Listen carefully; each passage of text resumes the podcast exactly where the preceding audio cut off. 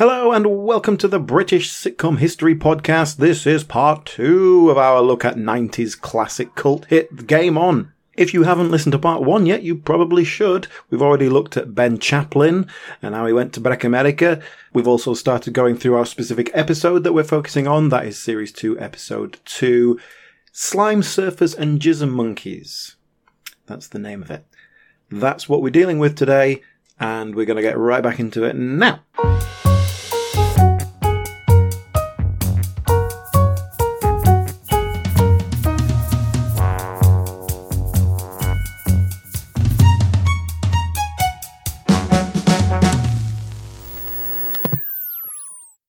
Okay, now we jumped around in our episode a little bit here, haven't we? I think with good reason. So let's let's go back to where we were. So we've got these three storylines playing out for our characters. Martin's is not much of a arc, as you said. It's just he shags. We've talked about Matthew and this kind of uh, gay psychologist storyline. So let's focus on Mandy for a bit. She's having an Italian class. Is that ever explained why she's going to Italian lessons? I don't think so. She's always learning something. She just likes to learn. She likes to be Okay. learning all Just the time. so that we could get a handsome, swarthy Italian actor. yeah. Uh, guess- well, I don't know if he's an Italian actor. okay, this what handsome, swarthy Italian character. Who plays him? I didn't, I didn't look that up. Well, I'm not him? sure, but his name's Oliver Hayden. A beautiful Italian name, All right, and his enough. accent is a little bit on the uh, standard side. So Mandy's trying to be celibate. She goes to this class, their eyes meet, and in, in the next scene, she appears at home. She's in the kitchen with Martin, and she's like, "Marco's here. He's come home with me. I can't get rid of him." And she just she just doesn't know how to say no. And Martin suggests, "Why don't you just say no?" And she's like, "Well, I can't. He's in the flat now. It'll look so rude." It's it, this scene's interesting because it really plays Mandy as this idiot who like doesn't understand this basic concept, and, and Mandy is not that character at all. This is it's this very much feels like a scene that's been written for the for the gag, and it's fine. But Yeah. it's not really who Mandy is. Mandy is very intelligent, and, and that's kind of the whole Yeah. purpose of her character is that that side of her is overlooked by so many. But she is, she, I'm going to use this phrase and I'm not sure if it's appropriate. Mandy is sexually incontinent. Like, she, you know, she's, that's her, her default is that she will just have sex with someone because that's, hmm. that's, that's easier than the awkwardness of saying no. He asked if he could walk me home after class, and I said he could, so he did, and then now he's here in the flat.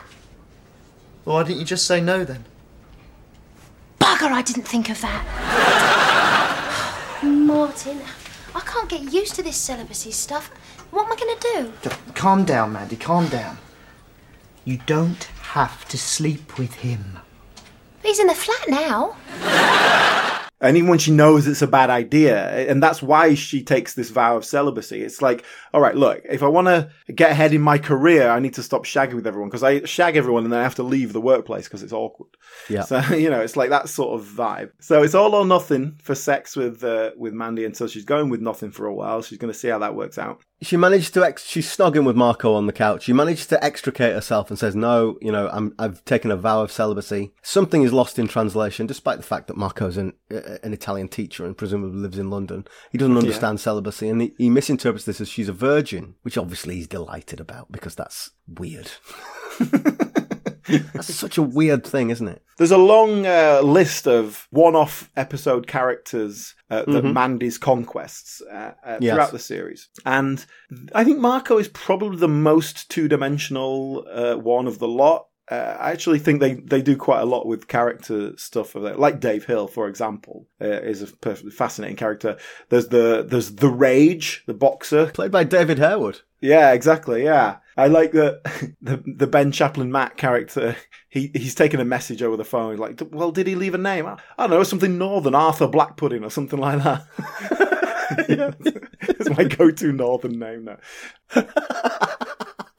These characters that, um, you know, nicely well-defined characters and in sort of interesting, even though they don't do much. I think Marco is a bit of an exception to that. He sort of just comes in, is quite a bland Italian Lothario kind of character. Is not very interesting. But generally speaking, they do those characters very well. And then we got you got people like Eddie Marsan comes in for one episode, and and Yeah. some nice little guest guest roles actually. This this one didn't do much to me. For me, it sort of crosses over into the next episode as well, where it sort of gets resolved. But it feels like a half baked subplot to puff things up a bit we're very much focusing on the Jason storyline here. I feel. Yeah, yeah. And he, and, he, and like I say, even Martin's sort of side plot in this one is just a continuation of what we're going to see later on. Yeah. Again, that's another change they made in, in the sort of the transition between series. They they bring in Claire, so Martin's girlfriend. Mm-hmm. We have Jason for a few episodes.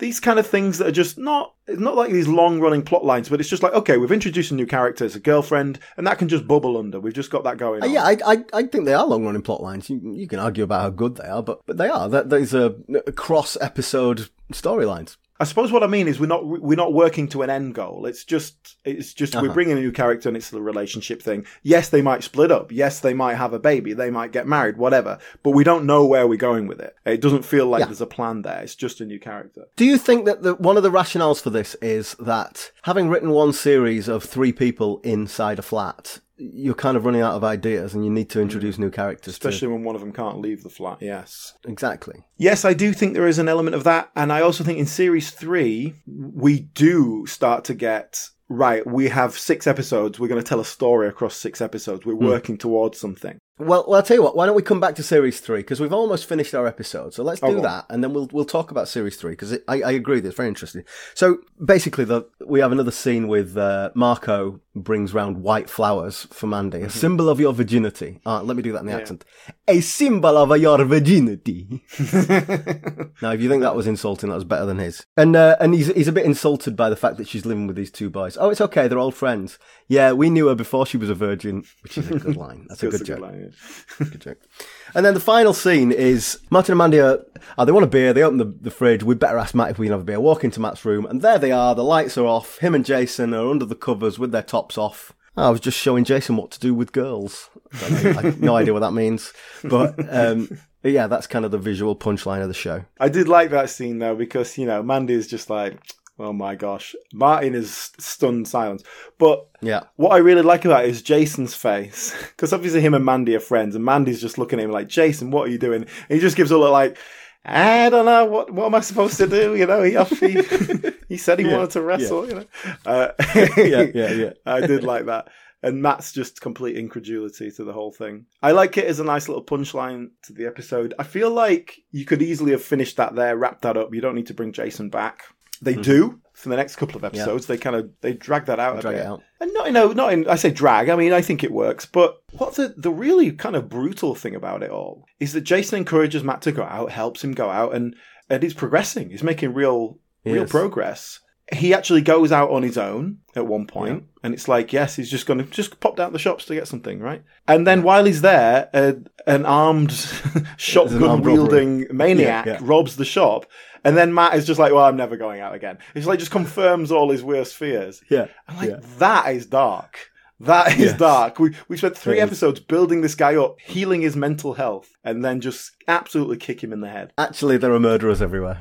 Yeah. That's our episode. What I would suggest that we do now is we talk about we've talked about Matt. Let's talk about what happens to the other two characters over the course of the episode, the, the, rest of the series two and three. Mm. Um, so first of all, let's talk about Martin. But before we do that, what about Matthew Cottle? What about the actor? Again, look, he's, he looks very young in this. He's not that young. He's born in 1967, so he would have been 28 when the first series Oh, wow. came out. Maybe If you'd have told me twenty one, I would have. Yeah, he's got a he's got that baby face. Obviously, you get Yeah. cast as younger, but this was his first notable thing, really. And Right, he's done okay. a fair bit of sitcom stuff. Well, I know he's in Citizen Khan, isn't he? Yes, he is. Yeah, yeah. But he he went through RADA, sort of fairly typical drama student thing. He he's actually in Chaplin. You know the Robert Downey Jr. film. Uh, with- Oh, really? about, Okay. Well, it's, I think Richard Attenborough directed it, but um, you know, with he plays Stan Laurel in that, like the young Stan Laurel with Chaplin when they go off to um, Breck America together. So that was he's you know he's a young man there. Then uh, Game On, that was the thing that made him. Oh, that's that ginger guy from Game On.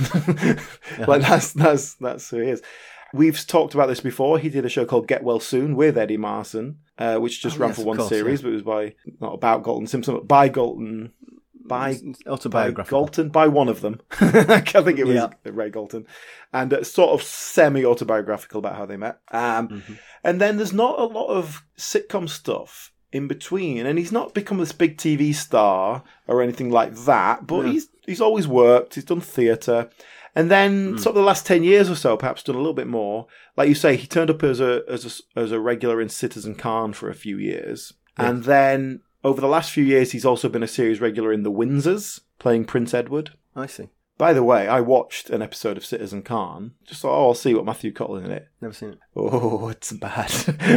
Oh, really? It's really bad, yeah. I didn't know much of anything about it, but it was bad. I won't get into it, but yeah, awful. I also watched an episode of The Windsors. I watched, they did a coronation special recently, so I thought I'll watch that. And that was pretty bad as well. Is that, is that the one with Harry Enfield? yes. Yeah, he's one of the better elements of it. But it, yeah, it just feels like a grotesque like it, it's it's difficult to make me feel sort of feel sorry for the royal family, but that watching the Windsors made me feel sorry for them because it's just a grotesque depiction of them, something that absolutely they are not. Yes. It's not satire. It's not taking reality and perversing it. It's just making up a load of crap and making these caricature idiots characters. Anyway, poor comedy out there, and Matthew Cottle appears in some of it.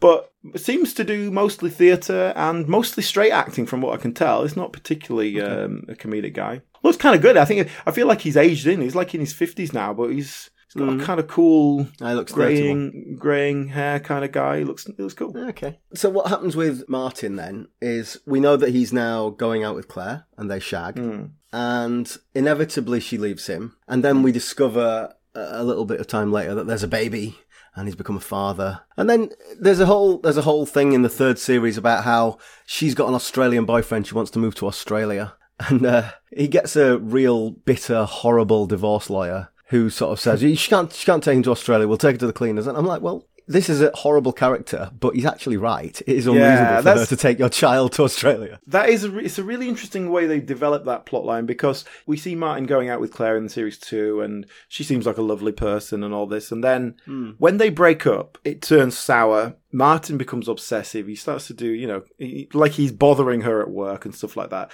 Yeah. And he's doing quite unpleasant things, but nothing like a bit stalkery. Like, you know, he's following her home from work, but she's not threatened by him because she understands like he's not a threat, but she's bothered by him and she and he needs Yeah. to get it into his head. And and I think it's it's interesting playing with that character. I don't think we get a very good resolution to that because what happens ultimately is he just leaves her alone, and then you know nine months later or whatever, ten months later, whatever, bumps into her and she's got a baby, and yes, it's a ginger baby, so obviously it's his. yeah, that, that's funny. The big reveal. The baby's got a hat on, and uh, Mandy says, "Oh, what a lovely baby! We'll take his hat off." No, don't take his hat off. He's just got this mop of red hair, and everyone's like, "Uh, uh, uh."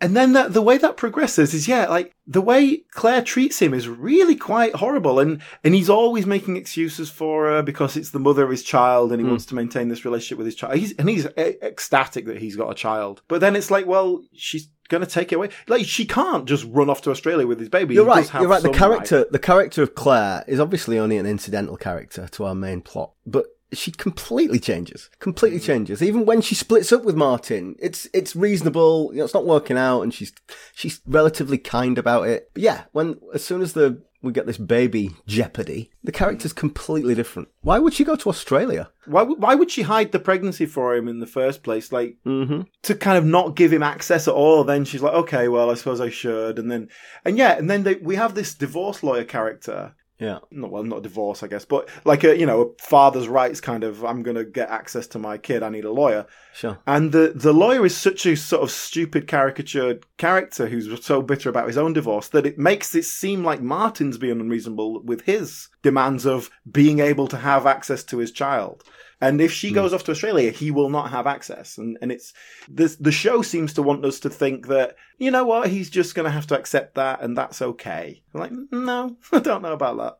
Yeah. So it's yeah, it's, it's an odd one. It's a very unusual kind of way they go with that. And this is what I say about series three. They they kind of have these plot lines that they're working towards an end goal. So the other one being Mandy's marriage, which we'll deal with in a second. But but yeah, I, I don't think it works. Well, you mentioned Mandy, so let's move on to her. And uh, well, you mentioned Mandy's marriage, so let's well let's do what we did with uh, Matthew Cottle. Why don't you tell us about Samantha Janus first? Janus or Janus? I think Janus is probably correct, but it has anus in it, so it's not I rem- good. yeah, I remember hearing her talk about this at the time that it's Janus, not Janus, because she doesn't want to sound like anus. yeah, fair enough. Um, so she's from like quite a theatrical family, and her, her grandmother was um, a choreographer, I think. So she, she's kind of in the business, brought up in the business. I ended up going to stage school as a as a teenager, and I guess if you're at a good stage school as a teenager, Yeah. opportunities may arise, such as Opportunity knocks. Well, now this is the revelation of the last fortnight for me. yeah, You sent me the clip of Samantha Janus performing Britain's entry to the 1991 Eurovision Song Contest. yeah, Who knew? I couldn't, I couldn't believe it was real. And it cuts to her singing, and it's her on the mm. stage. It's the Eurovision Song Contest, Samantha Janus. yes, I, I couldn't believe it. And then, as if that wasn't the big enough surprise, she starts singing, and oh, it was bad. oh. I know, Yeah. see, part of the Eurovision Song Contest, you've got to perform live in front of all those people. And Yeah, I don't know if she was on an off day or what, but it was, it was not a good performance.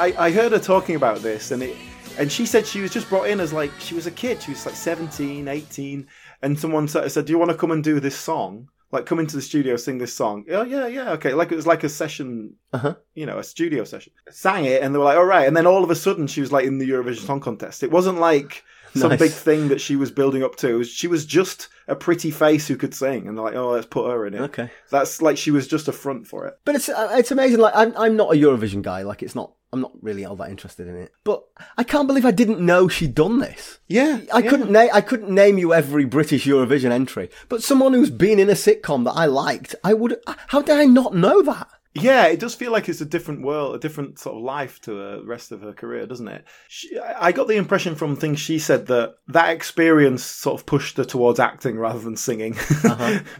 Um, But she's done a lot of musical theatre over the years, like a lot. Uh, that's probably been, you know, one of her mainstays. So she can sing. Yeah. You know, it's just, uh, you know, the circumstances obviously weren't, weren't in her favour there. So that, that that's the pre-game on career. So now Hmm. you remember earlier I said that we were debating whether Game On or Men Behaving Badly was the the archetype '90s sitcom. Well, there is one more candidate, which is the next thing she did, Babes in the Wood. Have you seen any of Babes in the Wood? I have, yeah. And I, I, when I finally recently. kind of looked into this, I was shocked that Babes in the Wood came after Game On. I kind of in my head, I just because of what it is, I thought that must be earlier. Whereas Game On, we're talking about, it feels like it's doing something to being progressive in some way, Hmm. in its own mid '90s way. Babes in the Wood feels like a 1970s show that has been updated. Yeah, I mean, Babes in the Wood. If our listeners haven't seen it, I recommend it's on YouTube. You can go and see it. But it's um, uh, talk about a '90s cast: Samantha Janus and Denise Van Outen, and then Yes. uh, with, Nat- with Natalie Walter. So basically, Mandy's moved out from Matthew and, and Martin, and she's moved in with two lasses. and the first episode is basically uh, Samantha Janus's character really embarrassed because she's accidentally had a one night stand with Jacko off of Brushstrokes, Karl Howman, and much hilarity ensues. Uh, it, it's yeah, I mean it's it's very nineties. yeah, he's he's a newly divorced like bloke, and he lives next door to these three young women, Uh-huh. and hilarity ensues. That's it, right? that is it. That is the setup. yeah, and even Samantha Janus, she she bailed after the first series. They replaced her character with someone else. So that's Samantha Janus's nineties from Eurovision to Babes in the Wood. Well, you know what though? Let me ask you, right? Is Samantha Janus was she like a perfect fit for that FHM generation, the loaded hmm. generation, where it was a little bit smutty, and you would go and do a photo shoot of you in some pants, and it would be in the magazines. Yeah. Uh, But it was almost like, oh, well, that's empowering to do that. Um, and you, you use your body while you got it and make some money off it, right? Yeah. But I've got a lot of time for Samantha Janus. I think she's a really good actor. And it sort of raises her above that slightly. It raises her above the glamour models of the time. It was, and, hmm. and that's what the FHM and Loaded was kind of doing. It wasn't just, it wasn't just like, oh, like Jordan, look at these lovely pair of Bristols, right? It's, it's more about like, oh, here's a celebrity you know, and she's interesting. Here's an interview.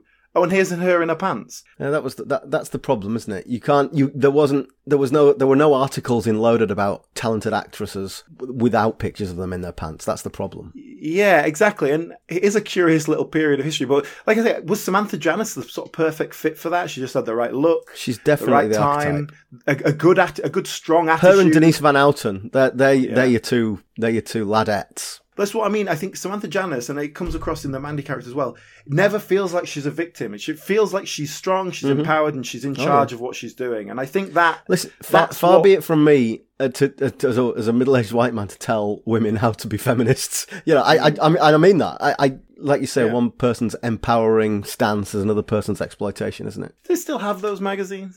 That sort of thing still exists. I don't know. It's all uh, it's all digital now, isn't it? Is analog porn still a thing? Hey, do you, while you bring that up, actually, that was the other thing that really struck me about this being set in the nineties. Yeah, Like the- I know what you're going to say. about, like- Matthew's got a copy of Club International. They're looking at Yeah. porn magazine, old-fashioned analog porn. Yeah, and he's always like, "Oh, look, it's um, Surfer Babes is on in a minute," which is like, uh, Yeah, and he's yeah, like. "Oh yeah, that's that was highlight television, was going to be women in in bikinis running around. You're gonna watch that." Yeah, you see, if Game On was made now, yeah, he'd just have a laptop and a wrist support.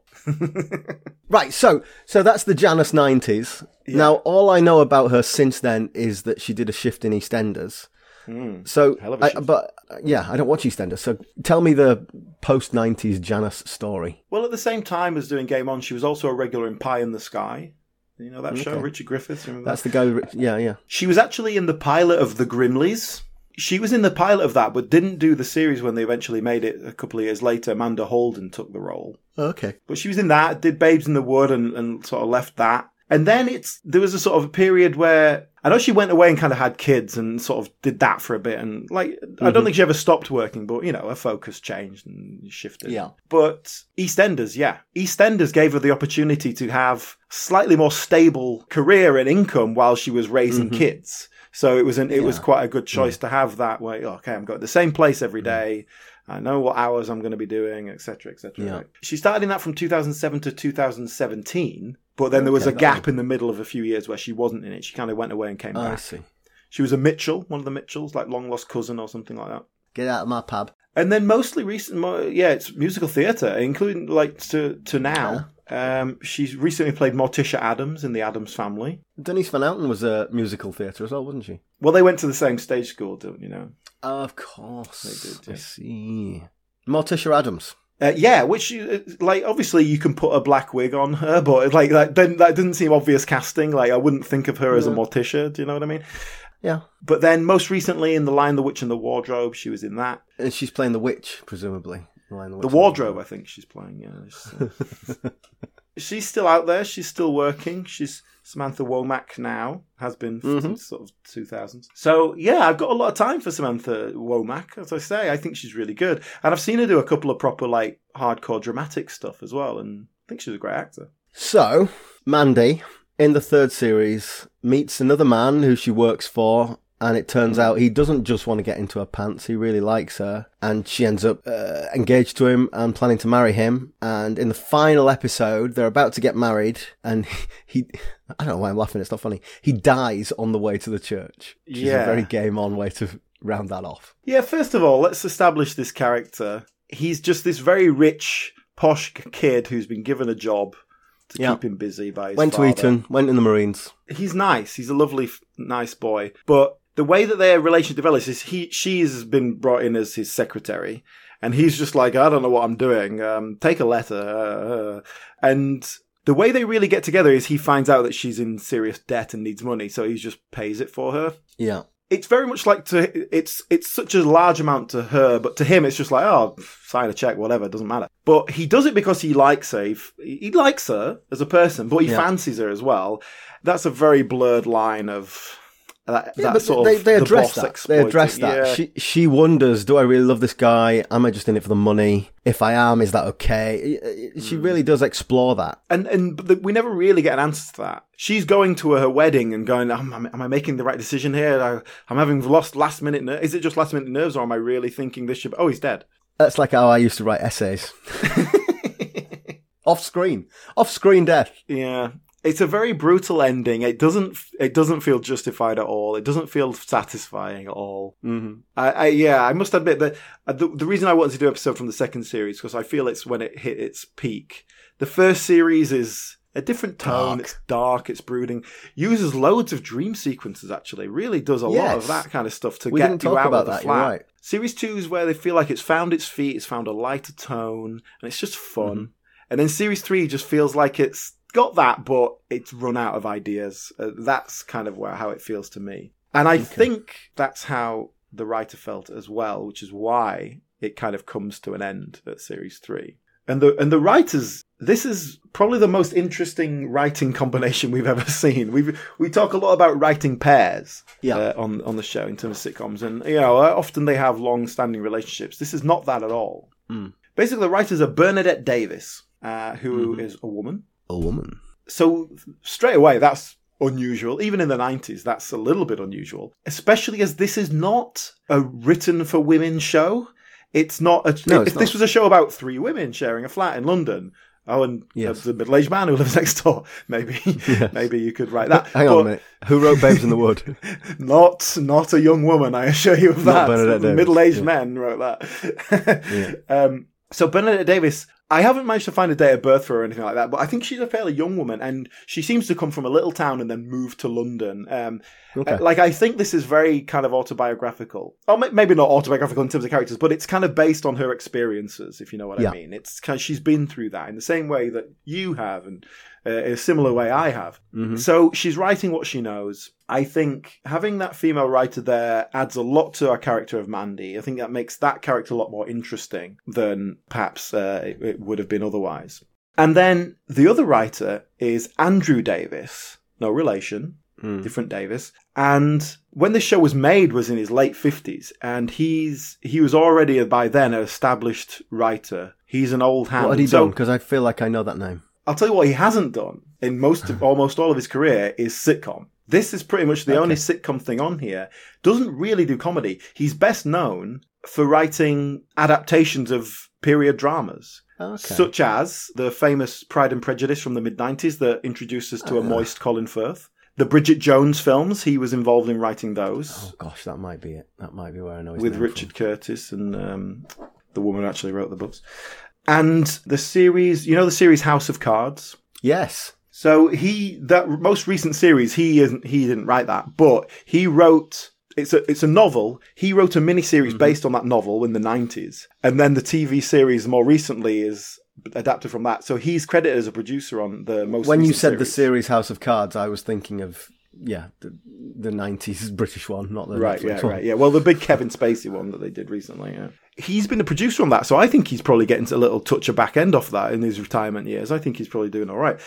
He's written novels, including the Marmalade Atkins books. Brilliant. I, I I used to love Marmalade Atkins books. That's where I know this name from, isn't it? I had those probably. books on my bookshelf when I was a kid. I bet that's where the name has seeped into my brain. Probably, yeah, but not sitcom really, No not sitcoms. comedy particularly, and I don't know how this came together. The obvious thing would be, okay, look, we got this young woman. She's got this great idea. We want to make it. She's never really written structure of sitcom before, so Yeah. let's get an old hand in to write with her. But he is credited as co-deviser as well as co-writer in the credit, Oh, interesting. so that doesn't quite tally, does it? She sounds like she came to the BBC with a half-formed idea. Yeah, but he's not even an in-house BBC guy necessarily. He's certainly No. not the go-to guy for sitcom. I think this would be a good time to bring in Hat Trick Productions, Hmm. Yeah. uh, which I'm sure you're familiar with that name. When I think of Hat Trick Productions, the first thing that comes to my mind is whose line is it anyway? Yeah, so that was one of their first big successes. So Hat Trick Productions is the production company that made this show, Game On, uh, for the BBC. And so I just sort of take the opportunity to do a little side note here, a sidebar into Hat Productions because they've got such a legacy of sitcom as well as other things. It was actually formed in the mid '80s with uh, by Jimmy Mulville. Jimmy Mulville's kind of the brains of the operation. Jimmy he's been he's been behind it the whole time and still is. Chelmsford one two three. There's your sitcom link. Exactly, exactly. That was the first thing they did, Hat Trick Productions. Oh, they made that as well. Right, okay. Yeah, it was formed by Jimmy Mulville, Denise O'Donoghue, who, and they were a couple at the time, and Rory McGrath, who I know from They Think It's All Over in the 90s primarily.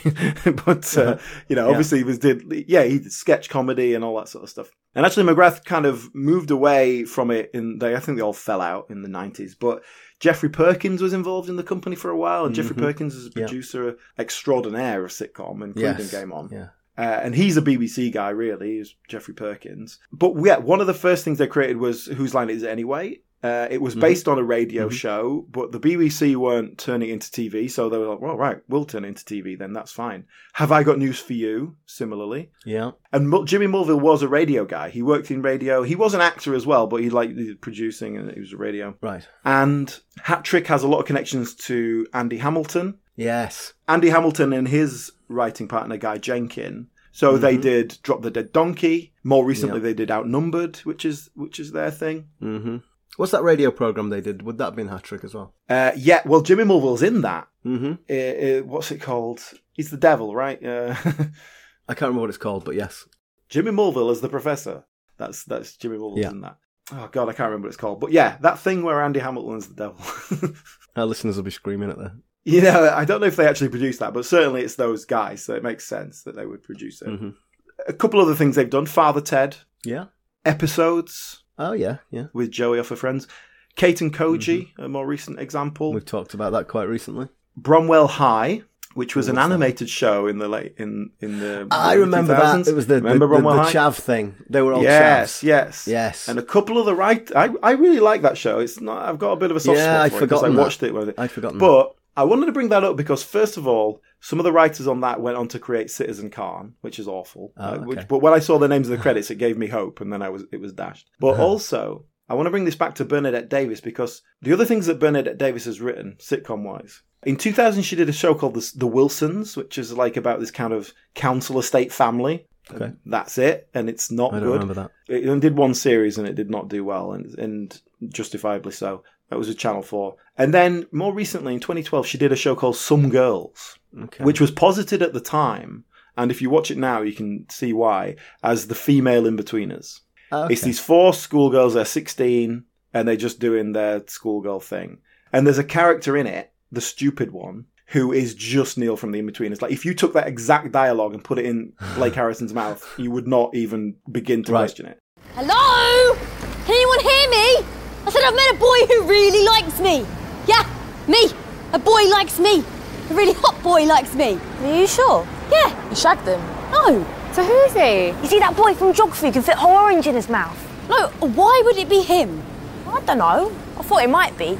I tried to do that thing with an orange once, but it got stuck and I couldn't breathe and I thought I was going to die. And the guy from behind the meat counter had to get out with his pen. Oh But then the others are a bit more, you know, they're slightly different characters. But essentially, it's these four characters that don't really have much in common. They, but they are on the same football team, so that's how they know each other. Uh-huh. They're friends. I haven't watched a lot of it, so I don't want to judge it too much. I watched one episode and, yeah. but but Okay. what it reminded me of, the bits I saw, as opposed to the In-Betweeners, it reminded me of Bromwell High. The way they talk to each other in that kind of chatty Yeah, yeah, talk, in a kind of slightly silly way. But here's another connection for you. Bernadette Davis is married to Guy Jenkin, Ah, right. Okay. who co-wrote Drop the Andy Dead Donkey and is, co-writer. and is a significant member of Hat Trick Productions. I don't know when that happened. I don't know if they met through work because she was working with Hat Trick and they then that's how they met. Possibly they met before. I don't know. I don't. so I don't. But she's obviously still in that world. She's she's still in, ingrained in that that whole thing, which makes it a lot Uh-huh. easier to get your script pitched to a production company if you know them all personally. Indeed. Yeah. Interesting. So yeah, definitely one of the more bizarre writing uh, partnerships. I don't think I don't feel like we've really answered the, the origin story of Game On there. If anyone's got No. any information, that No. would be really good to to know.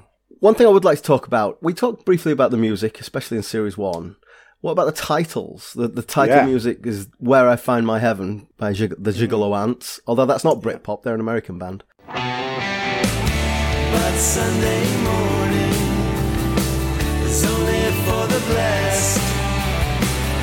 sacred moments of silliness are where I find my heaven. It's a powerful theme tune, though, isn't it? It's a really, you know, it's again of its time, but it's it's a very striking theme tune. It's hmm. not a little bit of background music. So use of a pop song for a theme tune is not hmm. something we see a lot in British sitcom, really.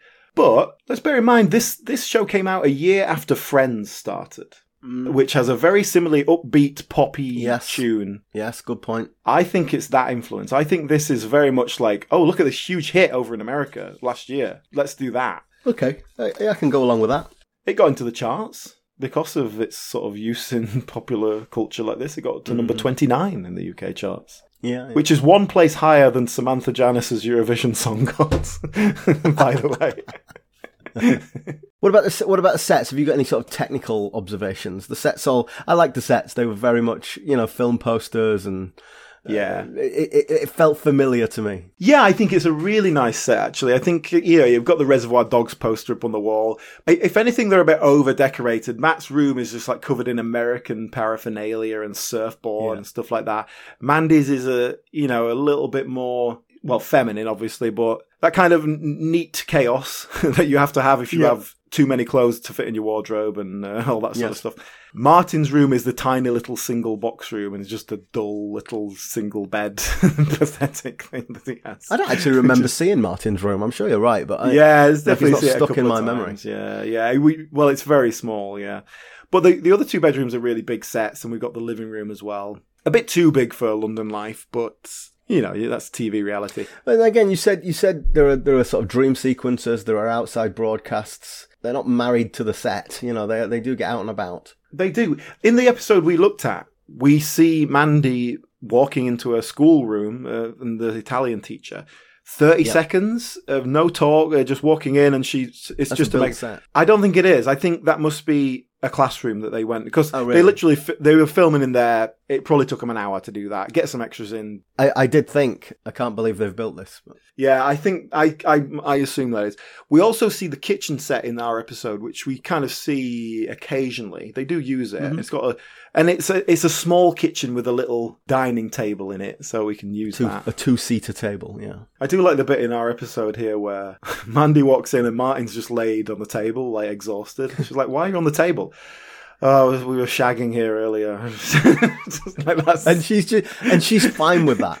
She, she doesn't even exp- she's just like rolls her eyes because oh my god he's going to talk about Claire again. She's not bothered about the fact that there's been sex taking place on the kitchen table for goodness sake.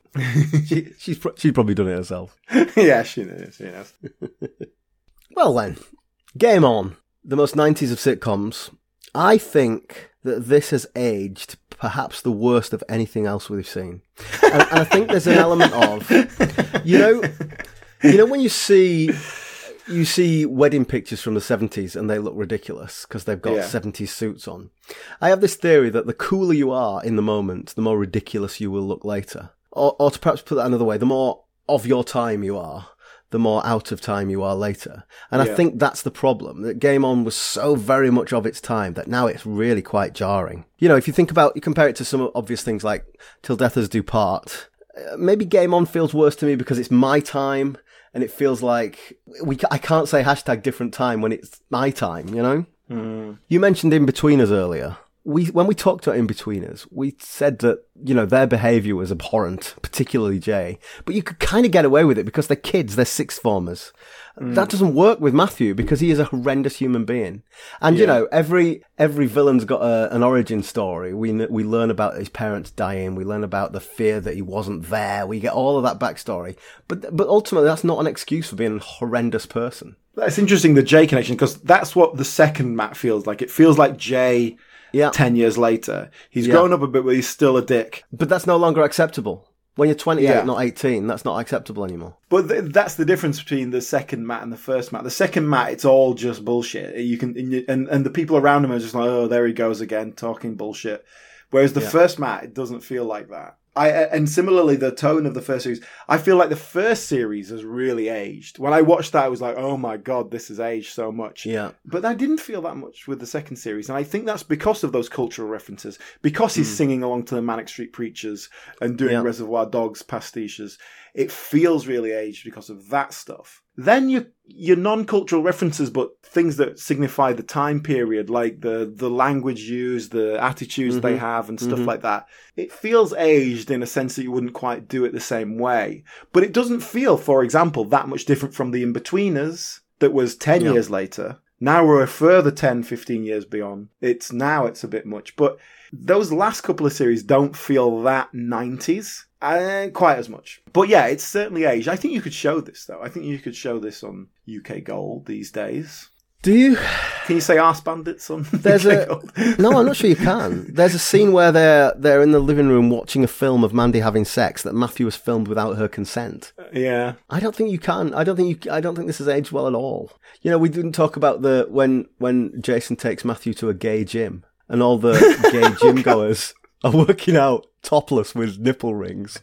I mean, so ridiculous. It's so ridiculous. Maybe I'm just I'm nostalgic for that life again. well, I've, I I mean I must admit I had I had kind of happy memories of this show, and I thought, oh, I'm gonna glad I'm gonna revisit it. And I knew I was setting myself up for a fall, but ultimately I enjoyed it. I think it's a really interesting journey. Those three series feel very different. It's interesting to see them, Yeah, and it's quite an easy one to watch, kind of in very sort of a simple progression of a show. I, it's interesting, you know. Our usual routine here is you'll watch the whole thing and I watch a few episodes, and increasingly, I've been watching all of the episodes. Not not like when we did Hi-de-Hi because there's hundred episodes, but in this in this case, there's 18 episodes, and I watched them all, and it was fine. Uh, But I, I I honestly can't say to our listeners, "Oh, I recommend it. Go and give it a watch." I I don't think it rewards nine hours of viewing. I don't think it's worth your time. If you watched it in the 90s and you've got this memory of it, I think it's worth a little revisit. I think it. I, I think it's worth leaving it well alone. I wish I had. oh. Well, thank you for joining us as always. Our next episode is the result of our listener poll. We uh, wanted to pick an obscure 80s sitcom and we gave our listeners a choice on social media. And the winner was Alan, Chance in a Million. Chance in a Million, starring Shakespearean actor Simon C- C- Callow, not, not- Cowell. I always get that wrong. Simon Simon Callow. Callow, not Simon Yeah, Cowell. And Brenda Blethyn, who of Kate and Oh, Koji fame and Oscar-winning fame, as uh, we recently did in our quiz. So, so quite looking forward to watching that. I haven't watched it yet. Uh, again, I have a very vague memory of it from the '80s, watching it at the time, Hmm. and uh, yeah, looking forward to uh, going through that with you. Great. And in the meantime, Gareth, people can see us on social media, right? What are we Indeed, on? yes, we're on Twitter and Instagram at BritComPod. Or we've also got a Facebook page. If you just search for British Sitcom History Podcast, and we'll come up there.